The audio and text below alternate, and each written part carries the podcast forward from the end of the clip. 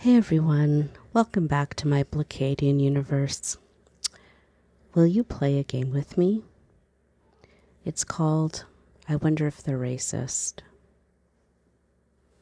I'm watching TV and there's a lovely, talented young man. He's sitting at a beautiful scrubbed wood table, and he's talking about how he loves to share his art with the world and rediscover his Scandinavian roots through his work. I wonder if he's racist. A new family has just moved in down the street. They have come to Canada from Cambodia.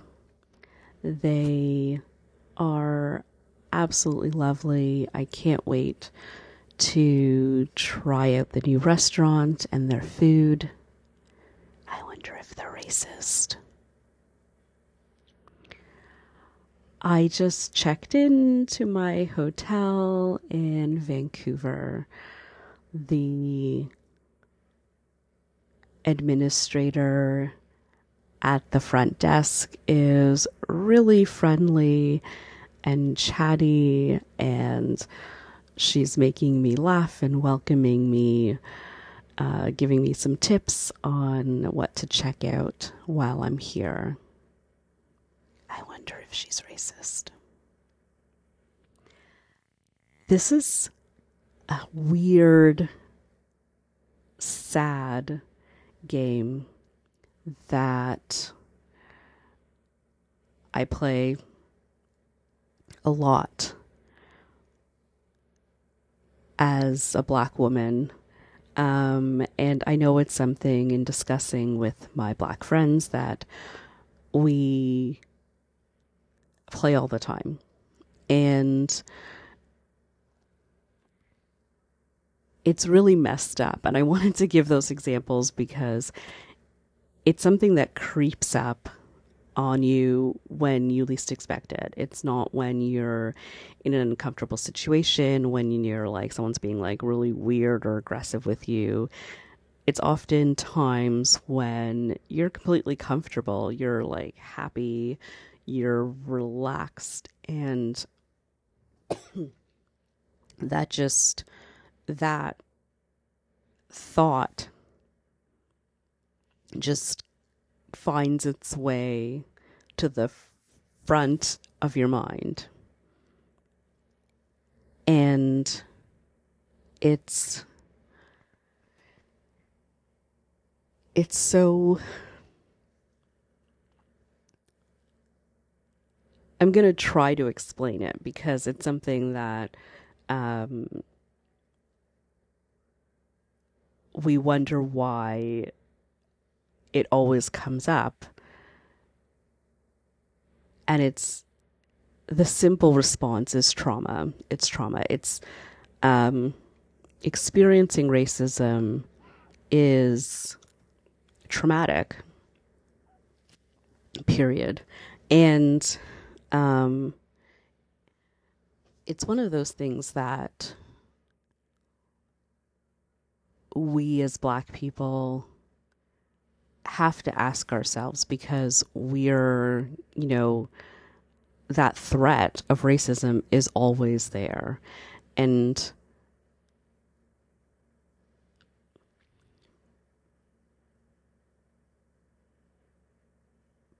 when I'm, you know, watching something on television and I'm enjoying this, you know, experience, or I'm seeing this sort of thing, and you just wonder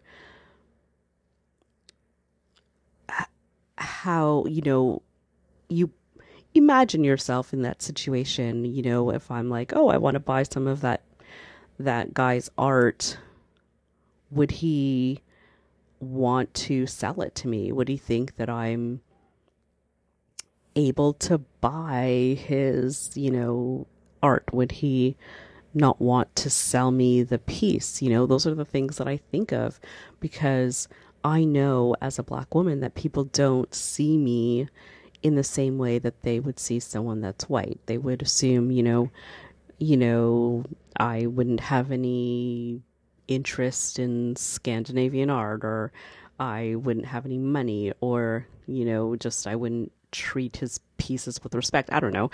I'm just thinking like what would happen. And it crosses your mind. I'm anticipating not being seen as a full human being. That's what racism does, is, you know, it puts you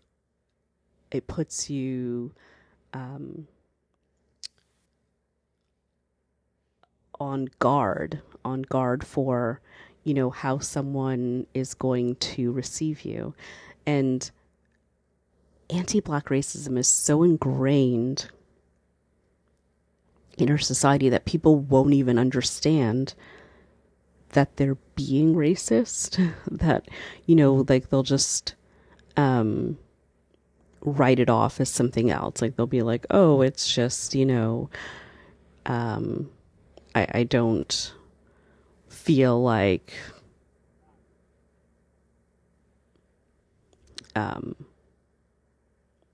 you would want to, you know, I gave the example of the hotel staff. You know, it's like, I feel like you wouldn't want to go to this area. You wouldn't want to see these sights. You wouldn't want to do these things, because they're making assumptions about what I enjoy as a Black woman. And, you know, that has happened where people were like, oh, I wouldn't think that you'd want to go to the museum. Excuse me. I am a huge nerd. Thank you very much. I would love to go to that damn museum. But, you know, you know, so it's like, and you sort of are like, oh, okay, like, why would you assume that? You don't want to get into the whole thing. You're on vacation, taking a vacation from that bullshit too.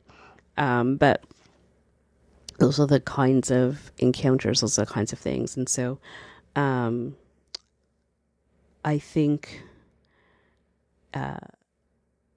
it just puts that guard up. It just puts your guard up, that you question yourself. So it really comes down to belonging. And you know, inclusion is great. And, you know, I can go to these spaces and be places and sort of have these experiences, but that extra level where we're trying to get with the idea of belonging is that I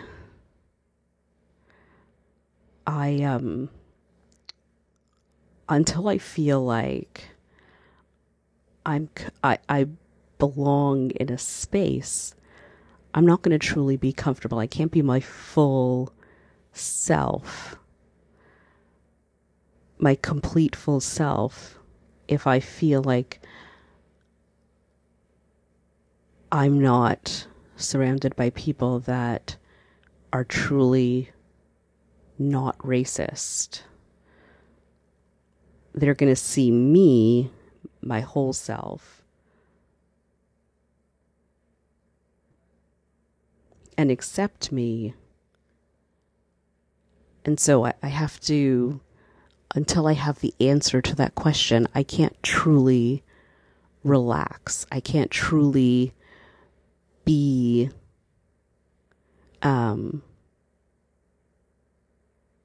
comfortable until I get that knowledge. And so that's, the question is always there. The question's always there. I'm always waiting to see if I truly belong in this space? How would I be received, you know, by that artist, by that person, by this place? I want to know how they see me. It's such a fundamental part of human interaction. You know, we want to know how people view us. You know, it's how we, you know, the clothing that we wear, the way we present ourselves, the manner in which we speak, and just everything about how, what we're projecting into the world is fundamental on, you know, how we're acting, and we're looking for those cues. And for me as a Black woman, part of those cues on how I'm going to feel is whether or not someone is racist.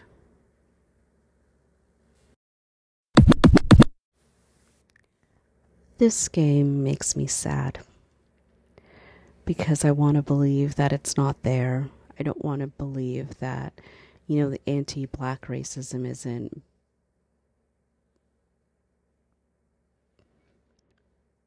buried deep in these people. I want to believe that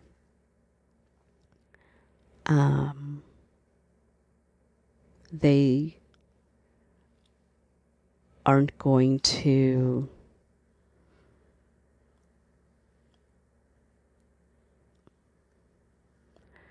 hate me for no good reason. I want to believe that. I want to believe that they respect and see my humanity. You know, I don't want them to blame their hatred of me on, you know, drinking too much. Oh, I was drunk and so the N-word just slipped out. You know, I don't want that. I don't want that to happen. I don't want there to be that hatred. And I wonder, you know, there are places and spaces and people, thank goodness, where I have the answer to that question, and they're safe spaces, and I feel like I truly belong. And, you know, as I'm thinking about this, and I was, you know, preparing for this podcast, and I was thinking about it, and I was thinking, will I ever not ask myself that question? Will there ever be a time where, you know, I'm watching TV or entering a new unknown space and not have to wonder?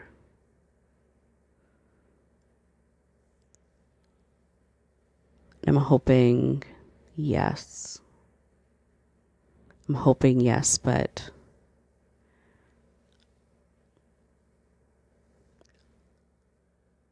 I don't know when. I don't know when.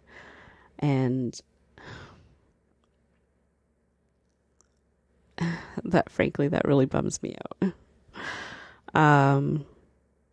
But I think that's the goal. That's the goal to being anti-racist, is to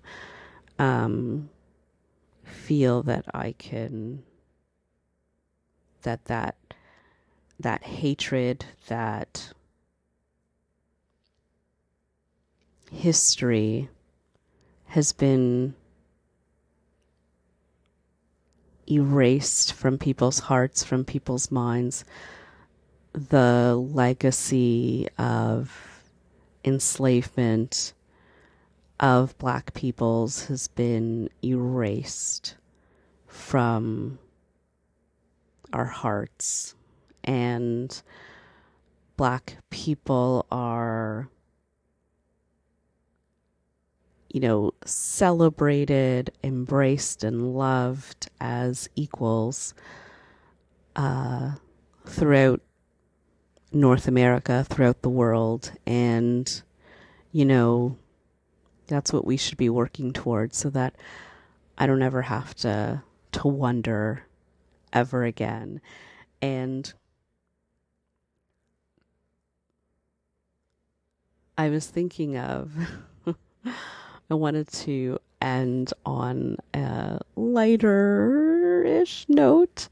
And just because when I was having this conversation with my friend about, you know, this game that we play as Black people, and I brought up one of my favorite examples of this game. And Chris Rock, as you know, I'm a fan. And, you know, I always say, because I'm a sociologist, that if Chris Rock wasn't a comedian, he would make an excellent sociologist. But, so he talks about, you know, just this very thing, how,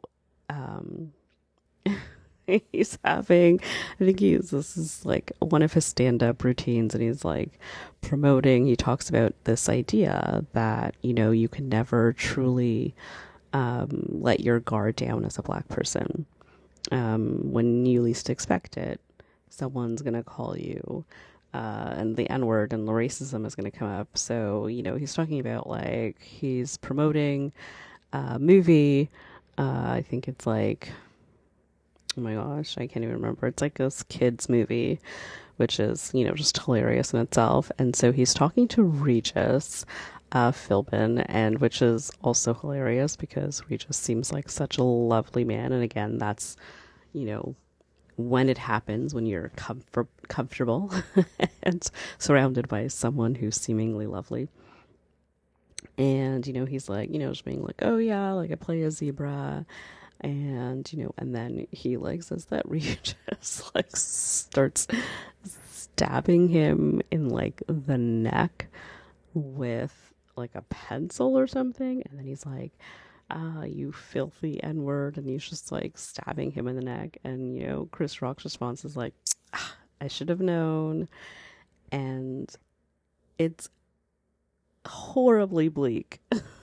It's such a bleak, terrible picture that he's painting, but it illustrates my point fairly perfectly, which is, you know, he's just, you know, existing, doing his job, promoting a film for children, and when he least expects it, you know, someone, racism jumps out and is rearing its ugly head. And, you know, that fear extends to, it's such a common game that, you know,